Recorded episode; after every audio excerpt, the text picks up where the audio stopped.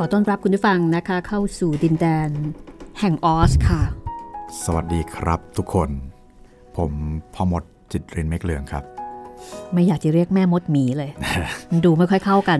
ดูเป็นตัวร้ายมากกว่า ดูออกแนวแบบร้ายๆก็ต้อนรับคุณผู้ฟังเข้าสู่ห้องสมุดหลังใหม่นะคะ กับเรื่องราวของพ่อมดมหัศจรรย์แห่งออสค่ะ วันนี้เป็นตอนที่สองแล้วต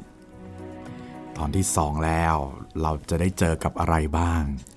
เอ่อโดโรธีนะคะ ไปกับโดโรธีซึ่งไม่รู้เนื้อรู้ตัว ไม่รู้อิโหน่อิเหน่ไม่รู้เหนือรู้ใต้อะไรเลย อยู่ๆก็ถูกหอบมาพร้อมกับบ้าน แล้วก็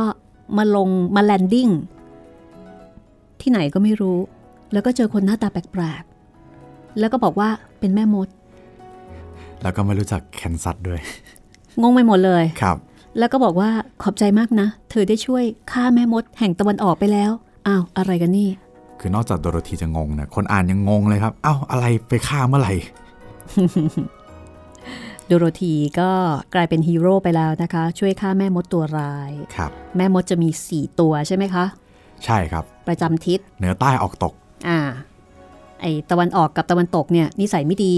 ใช่ ไอเหนือกับใต้เนี่ยโอเค แต่ก็ไม่รู้ว่า จะจริงหรือเปล่า เพราะว่าอันเนี้ยมาจากฟังแม่ความดข้างเดียวฝั่งเหนือครับอ่าที่เขาก็บอกอีกสองคนนั่นมันไม่โอเคนะ ดีเลยเธอฆ่ามันไปซะได้ วันนี้ก็จะเป็นตอนที่สองนะคะพ่อมดมหัศจรรย์แห่งออส เป็นงานเขียนของอัลฟรังโบมเอ่ออาจารย์ชันวิทย์เกษตรศิรินะคะ เป็นผู้แปลและเรียบเรียงค่ะ ครับ ฉบับที่ใช้อยู่นี้นะคะ จัดพิมพ์โดยสำนักพิมพ์เรือนปัญญา ซึ่งตอนนี้ไม่มีอยู่แล้วนะคะครับค่ะ ตั้งแต่ปี 2000 ที่ผ่านมา แล้วก็เคยสร้างเป็นภาพยนตร์มาแล้วหลายเวอร์ชันมากอืมแต่ค่ะแต่ที่ดังที่สุดที่แบบทุกคนน่าจะรู้จักที่สุดนะครับ ก็คือปี 1939 ครับอืมค่ะนำแสดงโดยจูดี้กาแลนครัโอ้บอันนี้ก็รุ่นเดอะมากยอดฝีมือคนหนึ่งของค่ะวงการครับ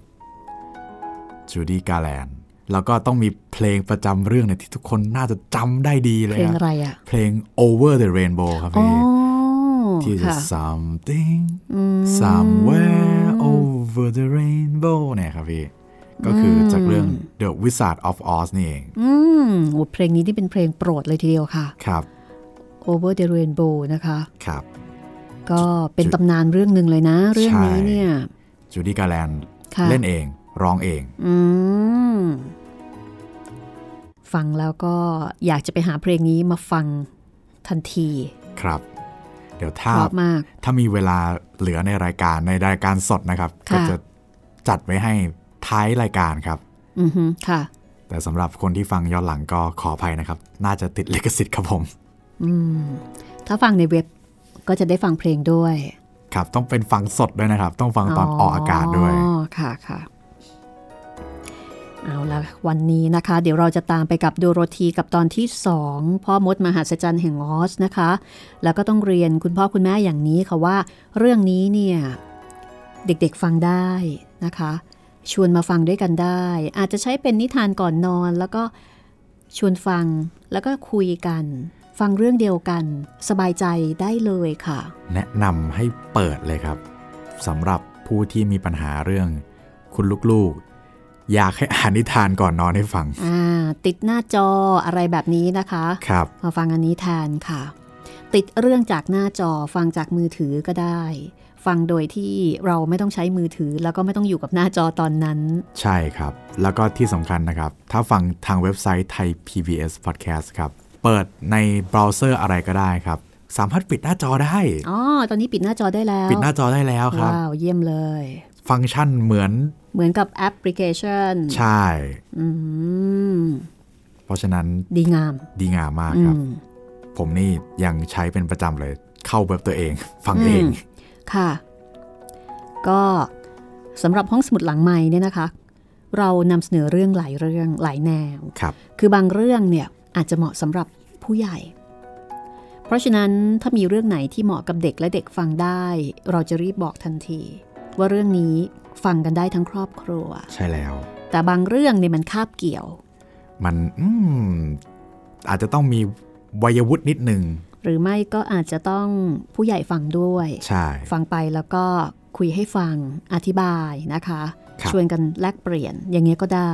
แต่เรื่องนี้สบายใจค่ะ สบายใจสุดๆครับค่ะ เอาละตอนนี้นะคะ เดี๋ยวเราตามโดโรธีไปเลยดีกว่า ไปสู่ดินแดนแห่งออสอืมและค่ะความงุนงงต่างค่ะ แล้วก็เดียวดายด้วยนะ ตอนเนี้ยอยู่คนเดียวๆอาเหมือนยุถูกกับทิ้งโตโต้อาอยู่กับโตโต้มีเพื่อนอยู่หนึ่งตัวครับโดโรธีกับโตโต้นะคะ ถ้าพร้อมแล้วเราไปกันเลย กับตอนที่สองค่ะ พ่อมดมหัศจรรย์แห่งออสค่ะ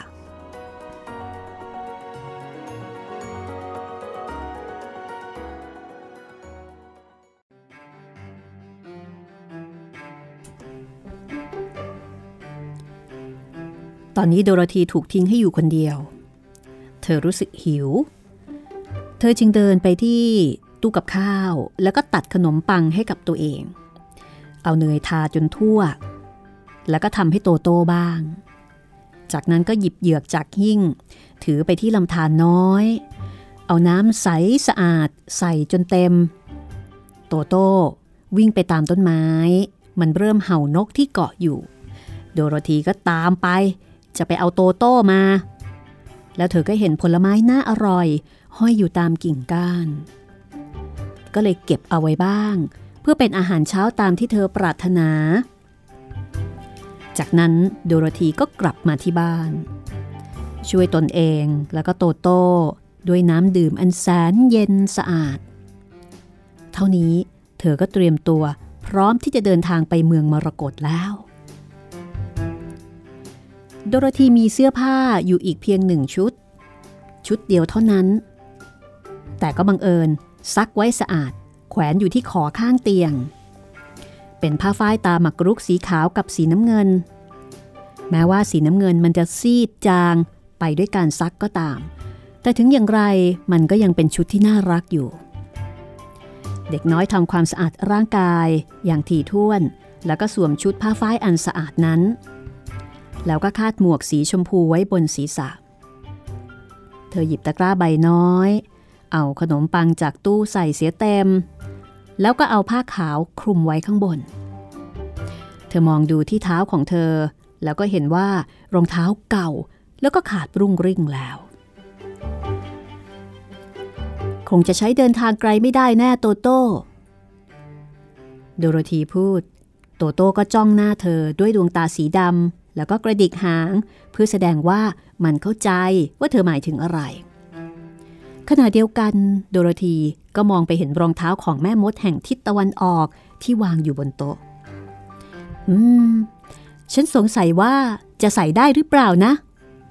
มันคงใช้เดินทางไกลได้ดีทีเดียว เพราะว่ามันไม่มีวันขาด เธอพูดกับโตโต แล้วก็ถอดรองเท้าคู่เก่าออก ลองใส่รองเท้าเงินคู่นั้น ซึ่งปรากฏว่า ใส่เข้าได้แบบพอดิบพอดี ราวกับว่ารองเท้านั้นตัดไว้สำหรับเธอโดยเฉพาะ ท้ายที่สุด โดโรธีก็หันไปหยิบตะกร้าขึ้นมา ไปโตโต้เราจะไปเมืองมรกตกัน จะได้ขอให้ออสผู้ยิ่งใหญ่ ช่วยพาเรากลับไปที่แคนซัส เธอปิดประตู ลั่นกุญแจ เอาลูกกุญแจใส่กระเป๋าเสื้ออย่างระมัดระวัง แล้วก็ออกเดินทางพร้อมด้วยโตโต้ที่วิ่งตามไปอย่างร่าเริง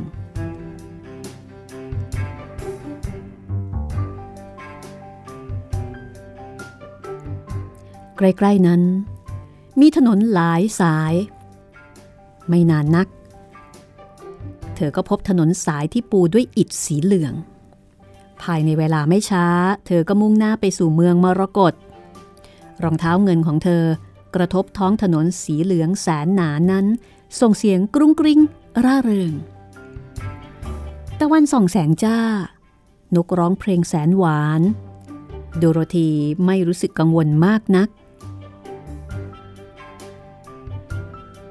และเมื่อเดินไป เธอก็ประหลาดใจที่เห็นภูมิประเทศงดงามรอบด้าน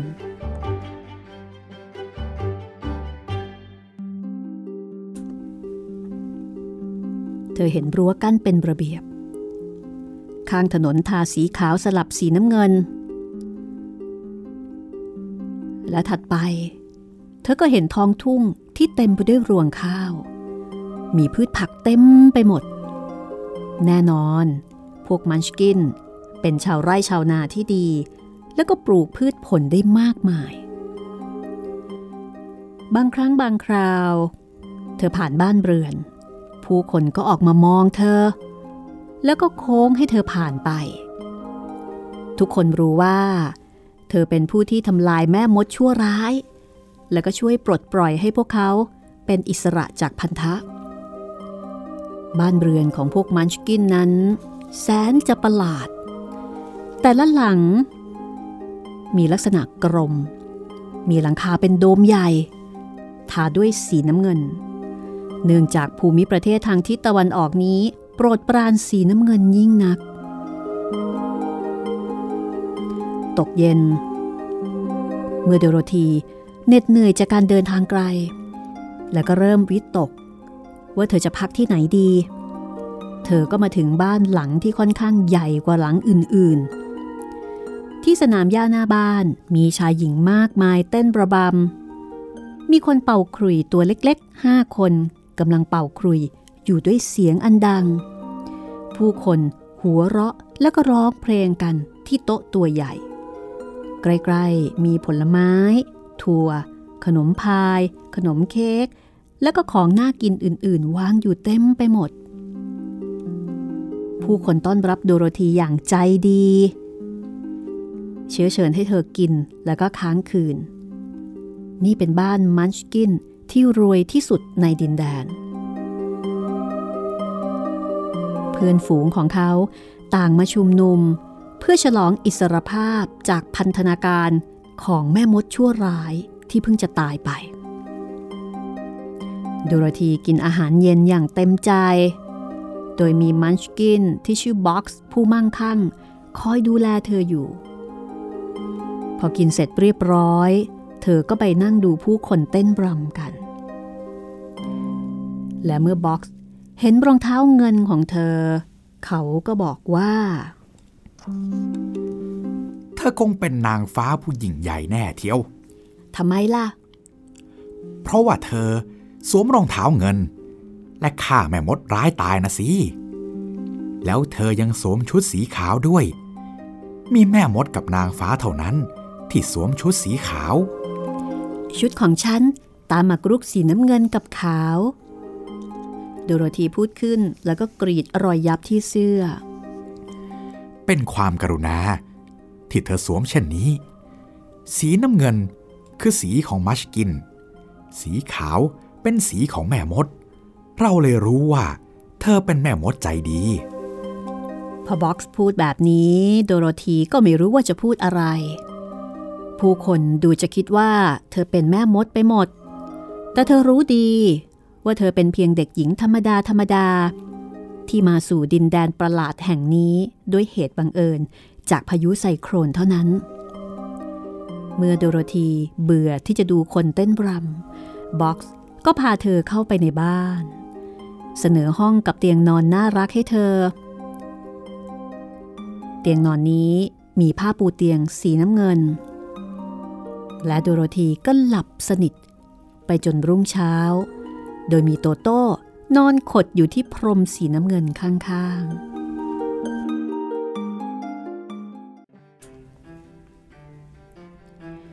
วันรุ่งขึ้นโดโรธีกินอาหารเช้าอย่างสุขใจ แล้วก็มองดูทารกมันช์กินที่เล่นอยู่กับโตโต้ ดึงหางมันแล้วก็หัวเราะเอิ๊กอ๊ากทำให้โดโรธีขบขันยิ่งนัก โตโต้กลายเป็นสิ่งที่น่าฉงนงดงามของคนทั่วไป เพราะว่าพวกมันช์กินไม่เคยเห็นหมามาก่อน นี่บอกซิไกลเท่าไหร่จึงจะถึงเมืองมรกตอืม ฉันเองก็ไม่รู้ ฉันไม่เคยไปเลย เป็นการดีที่ผู้คนจะอยู่ใกลๆออส ถ้าไม่มีธุรกิจอะไรกับเขา ทางไปเมืองมรกตนั้นไกล เธอต้องไปหลายวัน ภูมิประเทศแถบนี้อุดมสมบูรณ์น่าอยู่ แต่เธอจะต้องผ่านไปในที่กันดานอันตราย ก่อนจะสุดจุดหมายปลายทางของการเดินทางคำตอบของบ็อกซ์ทำให้โดโรธีกังวลเล็กน้อย แต่เธอก็รู้ดีว่า ออสผู้ยิ่งใหญ่ผู้เดียวเท่านั้นที่จะช่วยให้เธอกลับไปยังแคนซัสได้ ดังนั้นเธอจึงตัดสินใจอย่างกล้าหาญที่จะไม่ถอยหลังกลับ โดโรธีกล่าวอำลามวลมิตร แล้วก็เริ่มออกเดินทางไปตามถนนอิฐสีเหลืองอีกครั้ง เมื่อเดินไปได้หลายไมล์เธอก็คิดว่าควรจะหยุดพักสักที เธอปีนขึ้นไปบนขอบรั้วข้างถนน นั่งลง นั่งลงตรงรั้วที่เต็มไปด้วยไร่ข้าวโพดมากมาย และไม่ไกลจากนั้นเท่าไหร่ เธอก็เห็นหุ่นไล่กาตัวหนึ่งแขวนอยู่บนเสาสูง เพื่อเอาไว้ไล่นกไปจากข้าวโพดที่กำลังสุกอาราม เด็กหญิงเอามือเท้าคาง เพ่งพินิษหุ่นไล่กา แล้วก็เห็นว่า หัวของมันทำด้วยกระสอบใบน้อย ยัดฟาง มีสีทำตาจมูกปากเพื่อให้ดูเป็นใบหน้า หมวกยอดแหลมสีน้ำเงินใบเก่าๆ ซึ่งก็คงจะเป็นหมวกของพวกมันชกินสักคนหนึ่งวางแมะอยู่บนหัว รูปร่างส่วนที่เหลือ สวมเสื้อผ้าสีน้ำเงินชุดหนึ่ง ซึ่งมีสีจางและขาดวินข้างในอัดด้วยฟาง ที่เท้ามีรองเท้าบูทเก่าๆ ลายสีน้ำเงิน เหมือนกับที่ผู้คนในดินแดนแถบนี้ใช้กัน ตัวหุ่นนั้นถูกยันขึ้นไปเหนือต้นข้าวโพด แขวนหลังติดกับเสาไว้ ในขณะที่โดโรธีเฝ้ามองหุ่นไล่กาที่มีสี แล้วก็ทำหน้าประหลาดอย่างพินิษพิเคราะห์ เธอแปลกใจที่เห็นตาข้างหนึ่งของมันก็พริบให้เธอช้าๆ ตอนแรกโดโรธีคิดว่า เธอคงหลงไปเอง เพราะไม่มีหุ่นไล่กาในแคนซัสตัวไหนที่กระพริบตาได้ แต่แล้วต่อมา หุ่นไล่กาก็กลับพงกหัวให้เธออย่างเป็นมิตร เธอจึงปีนลงจากรั้ว เดินเข้าไปหาหุ่นไล่กา ในขณะที่โตโต้ก็วิ่งเห่าไปรอบๆเสานั้น สวัสดี เธอพูดได้ด้วยเหรอ แน่สิ สบายดีไหม สบายดี ขอบใจ แล้วเธอล่ะ สบายดีหรอ ฉันไม่สบายเลย น่าเบื่อ ที่ถูกแขวนอยู่ที่นี่ทั้งวันทั้งคืน ให้ไล่กา อ้าว แล้วเธอลงมาไปได้หรือไง ไม่ได้ มีเสาติดหลังฉันอยู่ ถ้าเธอจะกรุณายกเสาออก ฉันจะเป็นหนี้บุญคุณอย่างยิ่งทีเดียวดูรธีชูแขนทั้งสองขึ้น แล้วก็ยกเอาตัวหุ่นออกมาจากเสา ตัวหุ่นนั้นแสนเบา เพราะว่ายัดด้วยฟาง ขอบคุณมาก ฉันรู้สึกราวกับเป็นคนใหม่ทีเดียว หุ่นไลกาพูดเมื่อถูกจับวางบนพื้นดิน โดโรธีงงมาก ประหลาดใจที่ได้ยินหุ่นพูดได้ แล้วก็เห็นมันโค้งให้ พร้อมกับเดินมาข้างๆเธอ ว่าแต่เธอเป็นใคร แล้วเธอจะไปไหน หุ่นไล่กาถามหลังจากที่พอลงมาได้มันก็ยืดแข้งยืดขาแล้วก็หาวนอน ฉันชื่อโดลที ฉันกำลังจะไปเมืองมรกต จะไปขอให้ออสผู้ยิ่งใหญ่ ส่งฉันกลับแคนซัสน่ะ แล้วเมืองมรกตอยู่ที่ไหน แล้วออสเป็นใคร อ้าวทำไมล่ะ นี่เธอไม่รู้เลยหรอกหรือ ไม่ ไม่จริงๆ ฉันไม่รู้อะไรเลย เธอไม่เห็นหรือไง ฉันถูกยัดเป็นหุ่น เพราะฉะนั้นฉันจึงไม่มีมันสมอง โอ้ ฉันเสียใจกับเธอจริง ๆ เออเธอคิดว่า ถ้าฉันไปเมืองมรกตกับเธอ ออสผู้ยิ่งใหญ่ จะให้มันสมองแกฉันได้ไหม ฉันตอบไม่ได้หรอกนะ แต่เธอจะไปกับฉันก็ได้ ถ้าเธออยากไป แม้ออสจะไม่ให้มันสมอง แต่เธอก็คงไม่แย่ไปกว่านี้หรอกนะจริงสิ นี่นะ ฉันไม่วิตกว่าแขนขาและตัวฉันยัดฟาง เพราะฉันเนี่ยถูกทำร้ายไม่ได้เลย ถ้ามีใครมาร้อยนิ้วฉัน หรือเอาเข็มมาแทงฉันก็ไม่เป็นไร เพราะฉันไม่รู้สึกเลย แต่ฉันไม่อยากให้ใครเรียกว่าไอ้โง่ ถ้าหัวฉันมีแต่ฟางยัด แทนที่จะมีมันสมองอย่างของเธอ ฉันจะรู้เรื่องอะไรต่ออะไรได้ยังไงล่ะฉันเข้าใจดี ว่าเธอรู้สึกอย่างไร แต่ถ้าเธอจะมากับฉัน ฉันจะขอร้องออสให้ช่วยเธอ เท่าที่จะช่วยได้ ขอบใจนะ หุ่นไลกาตอบอย่างสำนึกบุญคุณ ทั้งคู่ พากันเดินกลับไปที่ถนน โดโรธีช่วยหุ่นไล่กาข้ามรัว้ว แล้วก็เริ่มออกเดินไปตามทางอิฐสีเหลือง มุ่งไปสู่เมืองมรกต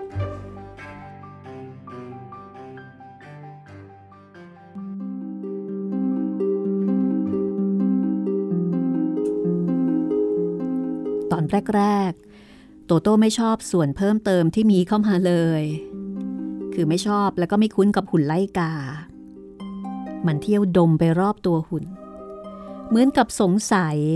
ว่าน่าจะมีรังหนูซ่อนอยู่ในฟางนั้น โตโต้มักจะขู่คำรามหุ่นไล่กาอย่างไม่เป็นมิตรนัก แต่โดโรธีก็บอกกับเพื่อนใหม่ว่า ช่างโตโต้มันเถอะ มันไม่เคยกัดใครหรอก โอ้ย ฉันไม่กลัวหรอก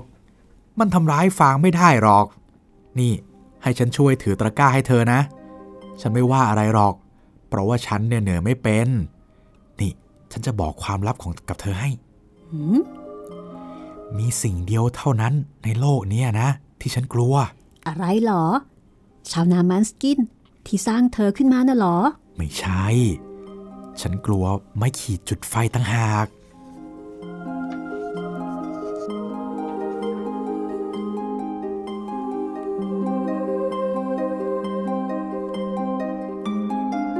นี่คือความกลัวของหุ่นไล่กา อาจจะเรียกได้ว่าเป็นความลับของมันก็ได้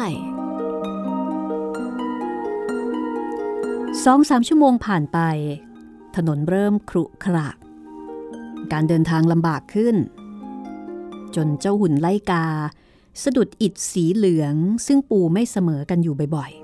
ๆ ที่จริง บางทีถนนก็ขาดไม่เชื่อมต่อกัน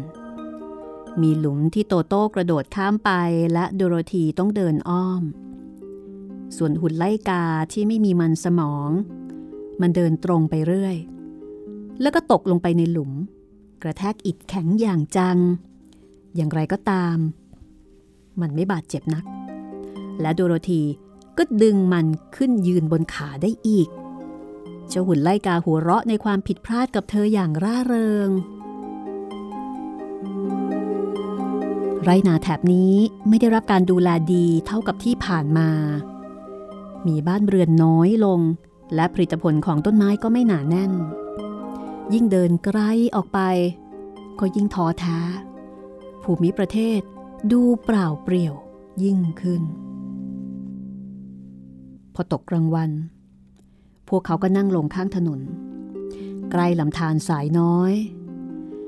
โดโรธีเปิดตะกร้าเอาขนมปังออกมา แล้วเธอก็ส่งขนมปังให้หุ่นไล่กาหนึ่งชิ้น แต่มันปฏิเสธ ฉันไม่เคยหิว และมันเป็นสิ่งดี ที่ฉันไม่หิวสำหรับปากของฉันน่ะเป็นเพียงแค่สี และถ้าฉันต้องตัดช่องที่ปาก เพียงเพื่อจะได้กิน ฟางที่ยัดอยู่ในหัวฉันอาจจะทะลักออกมา และนั่นจะทำให้หัวของฉันมีสภาพย่ำแย่ โดโรธีเห็นได้ทันทีว่าเจ้าหุ่นไล่กาพูดจริง เธอจึงเพียงแค่พยักหน้า แล้วก็กินขนมปังของเธอต่อ นี่โดโรธีหืมเล่าเรื่องเธอให้ฉันฟังบ้างสิ แล้วก็เล่าดินแดนที่เธอจากมาด้วย หุ่นไล่กาพูดขึ้น เมื่อโดโรธีกินอาหารเที่ยงเสร็จ ดังนั้น เด็กหญิงก็เลยเล่าเรื่องทั้งหมดเกี่ยวกับแคนซัสให้มันฟัง เธอเล่าว่าที่นั่นทุกสิ่งทุกอย่างดูเป็นสีเทาหม่นหมอง แล้วก็เล่าว่า พายุไซโครนได้หอบเธอมายังดินแดนประหลาดแห่งออสนี้หุ่นไล่กาฟังอย่างสนอกสนใจ ก่อนจะบอกว่า เฮ้ย ฉันไม่เข้าใจเลยทำไมเธอจึงอยากจะจากดินแดนอันสวยงามแห่งนี้ กลับไปยังดินแดนที่หม่นหมอง แห้งแล้ง ที่เธอเรียกว่าแคนซัสด้วย นั่นเพราะว่าเธอไม่มีสมอง ไม่ว่าบ้านจะยากจนหม่นหมองเพียงใด เราผู้คนที่มีเลือดเนื้อ ก็อยากอยู่ที่นั่นมากกว่าในแดนใด แม้จะงดงามเพียงไรก็ตาม ไม่มีที่ไหนเหมือนบ้านหรอก เจ้าหุ่นไล่กาถอนใจฮ่า แน่นอน ฉันไม่เข้าใจ ถ้าหัวเธอมีแต่ฟางยัดอย่างหัวฉัน เธอก็อาจมาอยู่ที่งดงามอย่างนี้กันหมด แล้วแคนซัสก็จะไม่มีคนอยู่เลย แคนซัสเนี่ยโชคดีนะ ที่เธอมีมันสมอง ว่าแต่ว่า เธอจะไม่เล่าเรื่องอะไรให้ฉันฟังเลยเหรอ ตอนที่เราหยุดพักกันอยู่นี่ หุ่นไลกามองเด็กหญิงด้วยความเศร้าส้อย เฮ้ยชีวิตฉันสั้นนัก จนฉันเนี่ย แทบไม่รู้เรื่องอะไรเลยจริง ๆ ฉันเพิ่งถูกสร้างขึ้นมาเมื่อวานนี้เอง อะไรในโลกที่เกิดขึ้นก่อนเวลานั้นน่ะ ฉันไม่รู้เรื่องเลย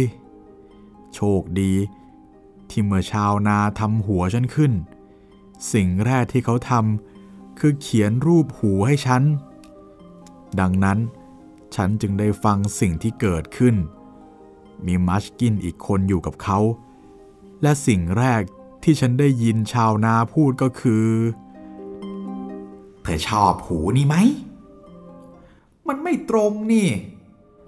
ไม่เป็นไร มันก็หูเหมือนกันนั่นแหละ ทีนี้ฉันจะวาดตานะ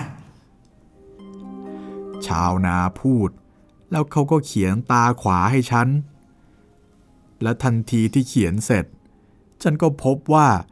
ตัวเองกำลังจ้องดูเขากับสิ่งรอบกายด้วยความตื่นเต้นทีเดียว เพราะนี่เป็นครั้งแรกที่ฉันเห็นโลก ตานั่นสวยดีนี่ มันชกิน ตั้งข้อสังเกต ขณะเฝ้าดูชาวนา สีน้ำเงินเหมาะกับสีตาทีเดียว ฉันคิดว่าจะเขียนตาอีกข้างให้ใหญ่สักหน่อย ชาวนาพูด เมื่อตาข้างที่สองเสร็จ ฉันก็เห็นได้ดีกว่าเดิม แล้วเขาก็เขียนจมูกกับปากให้ฉัน แต่ฉันไม่ได้พูดหรอก เพราะตอนนั้น ฉันไม่รู้ว่าปากเนี่ย เอาไว้ทำอะไร ฉันก็สนุกกับการเฝ้าดูพวกเขาทำตัวกับแขนขาให้ฉัน และเมื่อเขามัดหัวให้ฉันในที่สุด ฉันก็รู้สึกภาคภูมิใจยิ่ง เพราะคิดว่า ฉันเนี่ยดีเท่าๆกับคนอื่นนั่นแหละ หมอนี่จะไล่กาไปเร็วทีเดียว มันดูเหมือนคนจริงๆเลย เอาทำไมล่ะ มันก็เป็นคนนี่นะฮะฉันน่ะ เห็นด้วยกับเขาอย่างยิ่ง ชาวนาหนีบฉันไว้ใต้แขน พาไปไร่ข้าวโพด แล้วก็เอาฉันเนี่ยแขวนกับเสาสูงตรงที่เธอมาพบฉันนั่นแหละ เขากับเพื่อนเดินจากไปในไม่ช้า แล้วก็ปล่อยให้ฉันอยู่เพียงผู้เดียว ฉันไม่ชอบถูกปล่อยไว้อย่างนั้นเลย ฉันพยายามเดินตามเขาไป แต่เท้าฉันไม่แตะพื้น ฉันถูกบังคับให้ติดอยู่กับเสานั่น เป็นการใช้ชีวิตอย่างเปล่าเปลี่ยวยิ่ง ฉันไม่มีอะไรจะต้องคิดถึง เพราะเพิ่งถูกสร้างขึ้นมาเมื่อไม่นานนี้เอง กากับนกต่างๆ บินลงมาที่ไร่ข้าวโพด แต่ทันทีที่เห็นฉัน มันก็บินหนีไป คงคิดว่าฉันเนี่ยเป็นมันชกินทำให้ฉันชอบใจมากทำให้ฉัน รู้สึกว่าฉันเป็นบุคคลสำคัญยิ่ง ครั้งแล้วครั้งเล่า เจ้ากาแก่ตัวหนึ่ง บินมาใกล้ฉัน แล้วหลังจากจ้องดูฉันอย่างพินิษพิเคราะห์แล้ว มันก็กระโดดขึ้นมาเกาะไหล่ฉัน พร้อมกับพูดว่า กากาฉันสงสัยจริง ๆ ว่าเจ้าชาวนานั่น คิดจะหลอกฉันด้วยวิธีเปิ่นๆแบบนี้ ก้าก็มีหัวคิด ตัวไหนก็ตาม จะเห็นได้ทันทีว่าแกยัดฟางไว้เท่านั้นเอง แล้วมันก็กระโดดลงไปแทบเท้าฉัน กินข้าวโพดเสียมากเท่าที่อยากกิน นกอื่นๆ เห็นว่าไม่ได้รับอันตรายจากฉัน ก็เข้ามากินข้าวโพดด้วย ดังนั้นในชั่วพริบตาเดียว ก็มีฝูงนกฝูงใหญ่อยู่รอบตัวฉัน ฉันเศร้ากับเหตุการณ์นี้ เพราะนี่แสดงว่า ฉันไม่ได้เป็นหุ่นไล่กาที่ดีเลย แต่เจ้ากาแก่มันก็ปลอบใจฉัน มันพูดว่า กากาถ้าแกไม่มั่นสมองในหัวสักหน่อยแกคงเป็นคนดีเหมือนใครๆเขา และเป็นคนดีกว่าคนบางคนเสียอีกกากาในโลกนี้ มันสมองเป็นสิ่งเดียวที่มีค่า ไม่ว่าผู้นั้นจะเป็นกาหรือเป็นคน หลังจากที่พวกกาจากไป ฉันครุ่นคิดและตัดสินใจว่า จะพยายามอย่างหนักที่จะหามันสมองให้ได้ โชคดีที่เธอผ่านมา แล้วก็ดึงฉันลงมาจากเสา ที่เธอพูดนั้น ฉันมั่นใจว่า ออสผู้ยิ่งใหญ่ จะให้มันสมองฉันทันทีที่เราไปถึงเมืองมรกตฉันก็หวังว่าอย่างนั้น เพราะเธอดูอยากจะได้มันเหลือเกิน โอ้ ใช่สิ ฉันอยากได้ มันเป็นความรู้สึกไม่สบายเลย ที่รู้ว่าตนเป็นไอ้โง่ เอาละเอาละ ไปกันเถอะโดโรธีส่งตะกร้าให้กับหุ่นไล่กา หลังจากนั้น ก็ไม่มีรั้วข้างถนนอีกเลย พื้นดินก็ครุขระ ขาดการคลาดไถ ใกล้ค่ำพวกเขาเดินทางมาถึงป่าใหญ่ ที่มีต้นไม้ขึ้นสูงใหญ่ชิดกัน จนกิ่งก้านจรดกันเหนือถนนอิฐสีเหลือง ใต้ต้นไม้ ดูเกือบมืด ราะว่ากิ่งกั้นแสงตะวันเอาไว้หมด แต่นักเดินทางก็ไม่หยุดเดินต่อเข้าป่าไป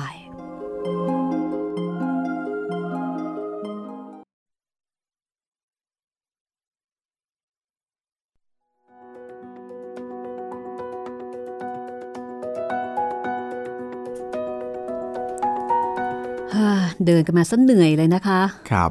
น่าสงสารหุ่นไลกา โธ่อยากมีสมอง อยากมีสมอง เพราะว่าสมองเป็นส่วนสำคัญที่สุดครับพ่อมดแห่งออสน่าจะให้สิ่งนี้กับมันได้ ก็เลยยินดีที่จะเดินตามโดโรธีไปด้วยนะคะ คนหนึ่งอยากกลับบ้าน คนหนึ่งอยากได้สมอง ต่างคนต่างก็มีสิ่งที่อยากได้จากออส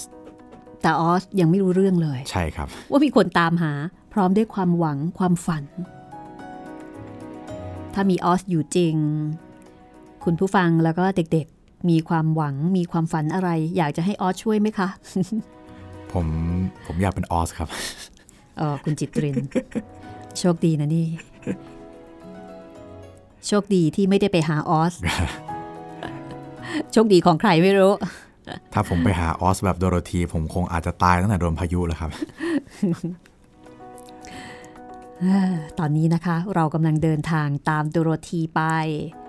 และโดโรธีก็มีเพื่อนใหม่แล้วเป็นเจ้าหุ่นไลกาใจดีแต่ไม่มีสมองครับ แล้วก็มีโตโต้นะคะมีโตโต้อืมเอ่อหนึ่งคนกับอีกสองตัวใช่ไหมหุ่นไล่กานี่ก็ต้องนับเป็นตัว ใช่คเพรับราะว่าใช่มันไม่ใช่คนมันไม่ใช่คน นี่คือตอนที่สองนะคะของพ่อมดมหัศจรรย์แห่งออสค่ะ งานเขียนของแอลแฟรงค์โบมชันวิทย์เกษตรสิริแปลและเรียบเรียงนะคะ ฉบับที่ใช้อยู่เป็นของสำนักพิมพ์เรือนปัญญาค่ะ ณขณะนั้นนะคะ ขอบคุณเอาไว้ณที่นี้ด้วย และคุณผู้ฟังคะ ในขณะที่เราเล่าเรื่องดีๆ สนุกๆให้คุณได้ฟัง ซึ่งคุณสามารถติดตามฟังได้ พร้อมกับเด็กๆนะคะ ฟังกันได้ทั้งครอบครัวเลย ขณะเดียวกันค่ะ คุณก็สามารถที่จะแนะนำ หรือว่าหยิบเอาหนังสือเล่มใดเล่มหนึ่งนะคะ ส่วนใดส่วนหนึ่งแล้วก็เล่ามาให้เราฟังได้ อัดลงเอ่อสมาร์ทโฟนนะคะ ใช้ครับสมาร์ทโฟนอัดแล้วก็ส่งมาให้เรา ในกิจกรรมที่ชื่อว่าอ่านดีอ่านดังกับห้องสมุดหลังไม้ค่ะ แล้วก็อย่าลืมส่งกันมานะครับ ทางอีเมล jit rin แล้วก็ตัว m นะครับ at thaipbs.or.th ครับ อย่าลืมส่งรูปถ่ายคู่กับหนังสือที่อ่านแล้วก็เขียนบรรยาย ความรู้สึกมาด้วยนะครับ เรามีกระเป๋าผ้าพับ กระเป๋าพับที่เป็นผ้าไม่รู้จะเรียกยังไง เอาเป็นว่า เป็นกระเป๋าแล้วกัน มันดีงามมากค่ะ ครับ จะเป็นของรางวัลนะคะที่จะส่ง เป็นการขอบคุณสำหรับทุกๆคลิปนะคะ ที่ได้ออกอากาศค่ะกำลังรอฟังอยู่อย่างใจจดใจจ่อเลยนะคะ เพราะว่าแต่ละท่านก็จะมีเรื่องที่ตัวเองชื่นชอบที่แตกต่างกันไป ซึ่งนั่นก็จะทำให้เราเได้ฟังเรื่องที่มันหลากหลายมากยิ่งขึ้น เอาละค่ะ ก็ตอนนี้ ดี๋ยวเราไปฟังกันต่อเลยก็แล้วกันนะคะ ตอนนี้อาจจะต้องเร่งเดินทางนิดนึงนะคะ คุณจิตรินครับเดี๋ยวเดี๋ยวไม่ถึง เดี๋ยวไม่ถึง เดี๋ยวไปถึงช้าใช่ไหมใช่เพราะคว่ารับโดโรธีก็อยากกลับบ้านเต็มทีแล้ว ในขณะที่หุ่นไล่กาก็อยากมีสมองเต็มทีแล้วเหมือนกัน โดนคนดูถูกอยู่เรื่อยเลย ใช่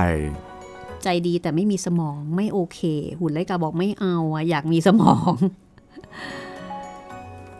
เอาละค่ะถ้าคุณฟังพร้อมแล้วนะคะ ไปกันต่อเลยค่ะ กับพ่อมดมหัศจรรย์แห่งออส กับการเดินทางของโดโรธีและเพื่อนๆค่ะ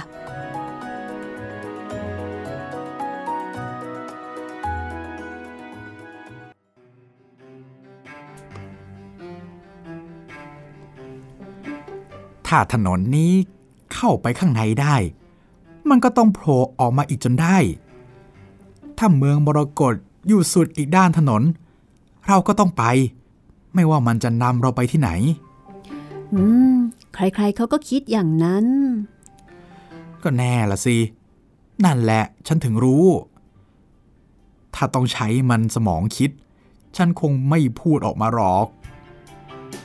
ประมาณหนึ่งชั่วโมงผ่านไป แสงจางลงทุกที ทุกที พวกเขาเริ่มสะดุดไปมาในความมืด โดโรธีมองอะไรไม่เห็นแต่โตโต้มองเห็น เพราะว่าหมาบางตัวมองเห็นได้ดีในที่มืด แล้วหุ่นไล่กาก็ประกาศว่า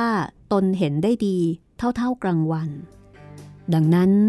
เธอจึงเกาะแขนมันแล้วก็ตามติดไปได้ดีพอควร นี่ ถ้าเธอเห็นบ้านสักหลัง หรือว่าอะไรที่เราจะพักแรมได้ เธอต้องบอกฉันนะ มันไม่สะดวกเลยอะ ที่เดินในความมืดแบบนี้ จากนั้นไม่นาน เจ้าหุ่นไลกาก็หยุดเดิน ฉันเห็นกระท่อมเล็กทางขวาของเรา สร้างด้วยขอนและกิ่งไม้ เราไปที่นั่นกันไหม ไปสิ ไปแน่ๆฉันเหนื่อยเต็มทีแล้ว ดังนั้นเจ้าหุ่นไล่กาจึงพาดูโรธีผ่านต้นไม้เข้าไป จนถึงกระท่อมดูโรธีเข้าไปข้างใน แล้วก็ไปเจอเตียงปูใบไม้แห้งอยู่ที่มุมมุมหนึ่ง เด็กหญิงรีบล้มตัวลงนอนทันที แล้วก็หลับสนิทไปไหนไม่ช้า โดยมีโตโต้อยู่ข้างๆ ส่วนหุ่นไล่กาซึ่งไม่รู้จักเหน็ดเหนื่อย ก็ยืนอยู่ที่อีกมุมหนึ่ง แล้วก็เฝ้าคอยอยู่อย่างอดทน จนรุ่งเช้า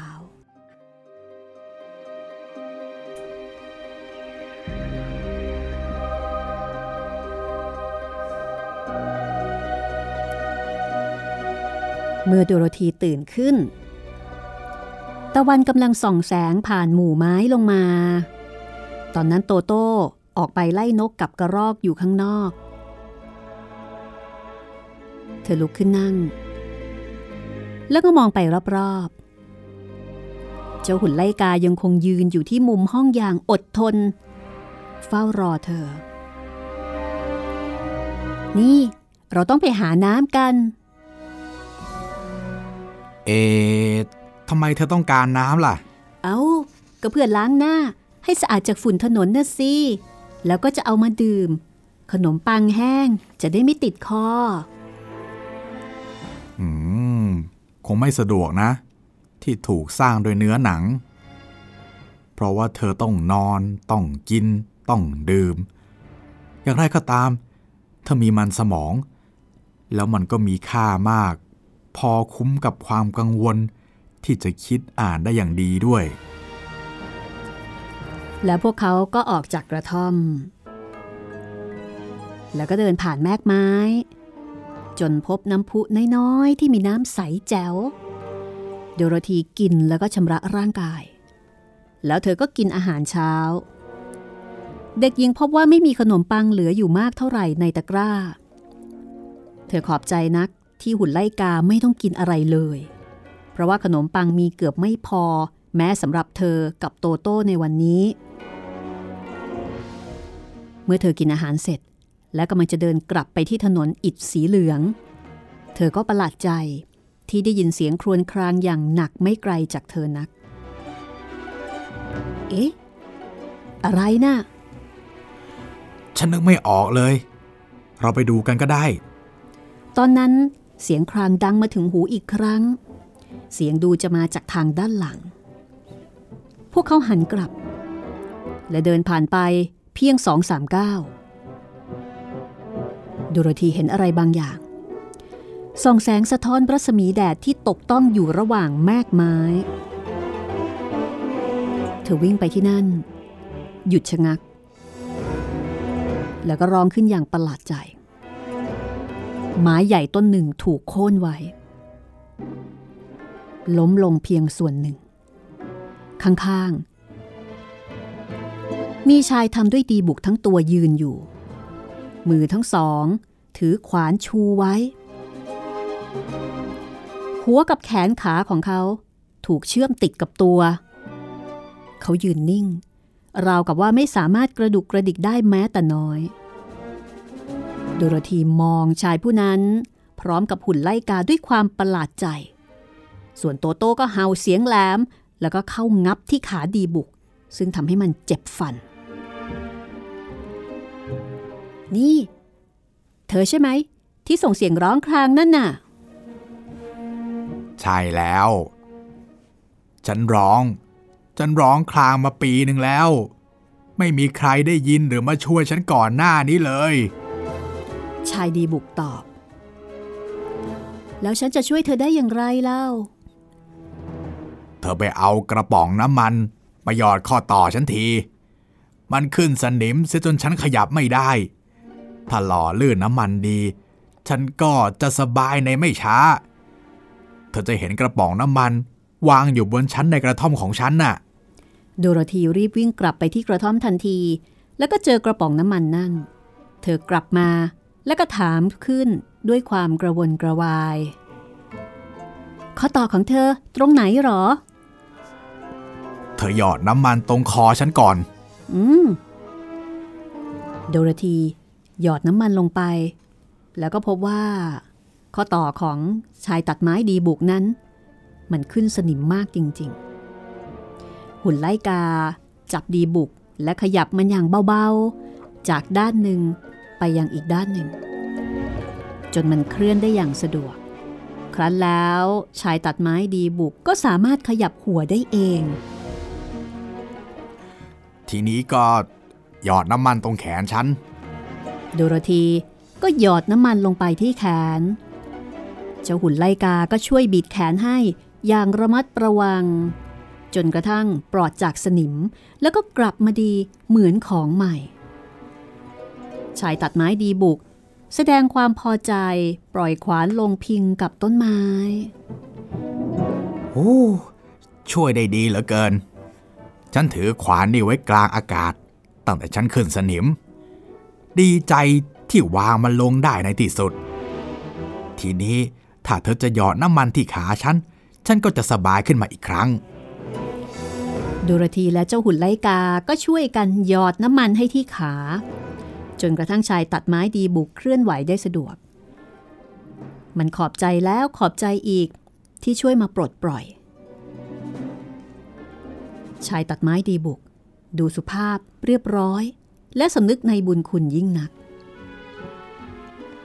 ฉันอาจจะต้องยืนอยู่ที่นั่นตลอดไป ถ้าเธอไม่บังเอิญผ่านมา ดังนั้น เธอจึงช่วยชีวิตฉันไว้ทีเดียว ว่าแต่ เธอมาที่นี่กันได้อย่างไรเหรอ เรากำลังเดินทางไปเมืองมรกตเพื่อไปหาออสผู้ยิ่งใหญ่ แล้วเราก็มาหยุดพักแรมที่กระท่อมของเธอ เอทำไมเธอถึงอยากไปพบออสล่ะ ฉันอยากให้เขาส่งฉันกลับแคนซัสน่ะแล้วหุ่นไล่กา ก็อยากให้เขาช่วยใส่มันสมองในหัว ชายตัดไม้ดีบุก ดูจะคิดหนักอยู่ชั่วขณะ เออแล้วเธอคิดว่าออส จะให้หัวใจฉันได้ไหม อืมทำไมล่ะ ฉันเดาว่า คงจะได้ละมั้ง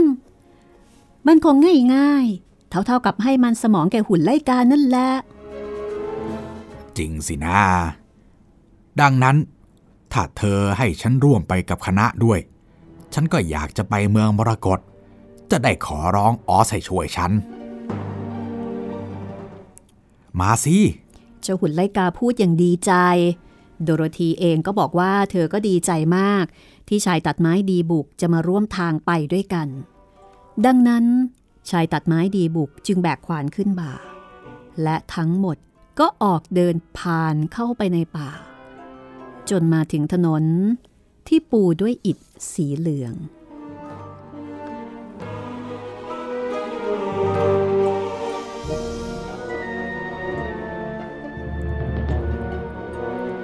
ชายตัดไม้ดีบุก ขอให้โดโรธีเอากระป๋องน้ำมันใส่ไว้ในตะกร้าของเธอ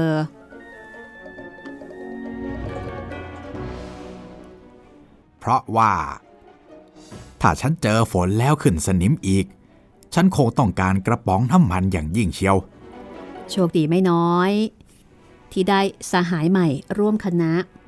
ในไม่ช้าเมื่อพวกเขาออกเดินทางอีก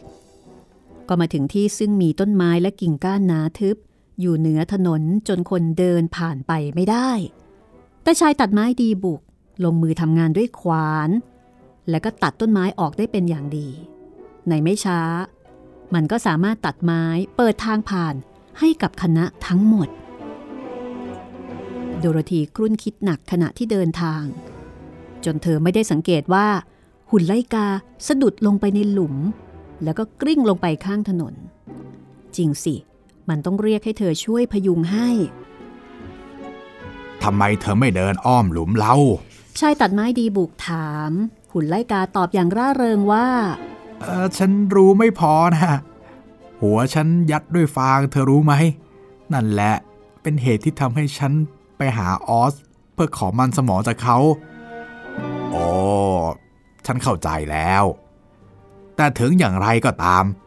มันสมองไม่ใช่สิ่งที่ดีที่สุดในโลกหรอกนะ แล้วเธอมีมันสมองไหม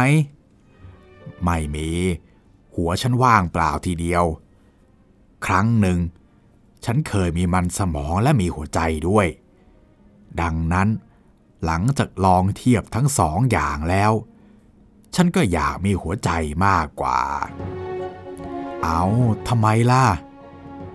ฉันจะเล่าเรื่องให้ฟัง แล้วเธอจึงจะรู้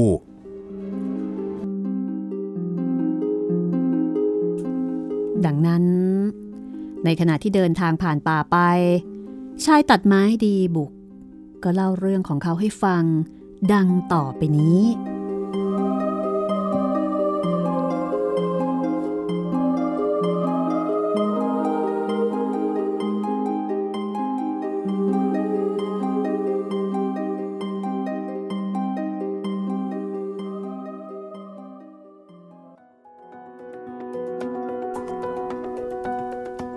รู้นะว่าอยากฟัง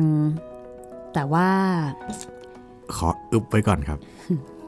ติดไว้ก่อนนะคะ ครับ รอฟังตอนต่อไปค่ะเอ๊ะตอนที่3ของพ่อมดมหัศจรรย์แห่งออสคทั้นงหนึ่ทั้งงที่เคยมีทั้งมันเออสมองทั้งหัวใจเออทำไมอยู่ๆไม่มี นั่นน่ะสิ นี่เป็นเรื่องราวเป็นความลับที่น่าสนใจนะคะ ของชายตัดไม้ดีบุก สมาชิกคนใหม่ ของคณะโดโรธีนะคะ แล้วก็ช่วยได้เยอะเลย เวลาที่เดินทางผ่านป่าไม้ มีอุปกรณ์มีเครื่องมือใช่ไหมใช่มีพละกำลังด้วย เพราะว่าตัวเป็นดีบุก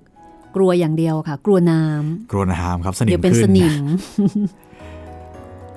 ความชื้นนี่ไม่ได้เลย ไม่ได้ค่ะ อันตรายมาก ๆ นะคะ ไม่งั้นแข้งขายึดหมด เด็กๆ น่าจะเริ่มสนุกกันแล้วนะคะโอ้ยอย่าว่าแต่เด็กๆเลยครับ ผมเนี่ยเริ่มสนุกแล้วครับนะเรื่องน่าสนใจมากครับชวนกันฟังได้เลยค่ะ ใครที่ฟังแล้วชื่นชอบ อย่าลืมบอกต่อนะคะ บอกต่อไปยังคนที่คุณรัก บอกต่อไปเอ่อกับเด็กๆนะคะ ดึงเข้ามาจากหน้าจอ แล้วก็มาฟังเรื่องจากหน้าจอ แทนที่จะจดจ่อสายตาอยู่กับหน้าจอค่ะ แล้วก็ปลดปล่อยให้จินตนาการได้เดินทางไปกับพ่อมดมหัศจรรย์แห่งออส งานเขียนของ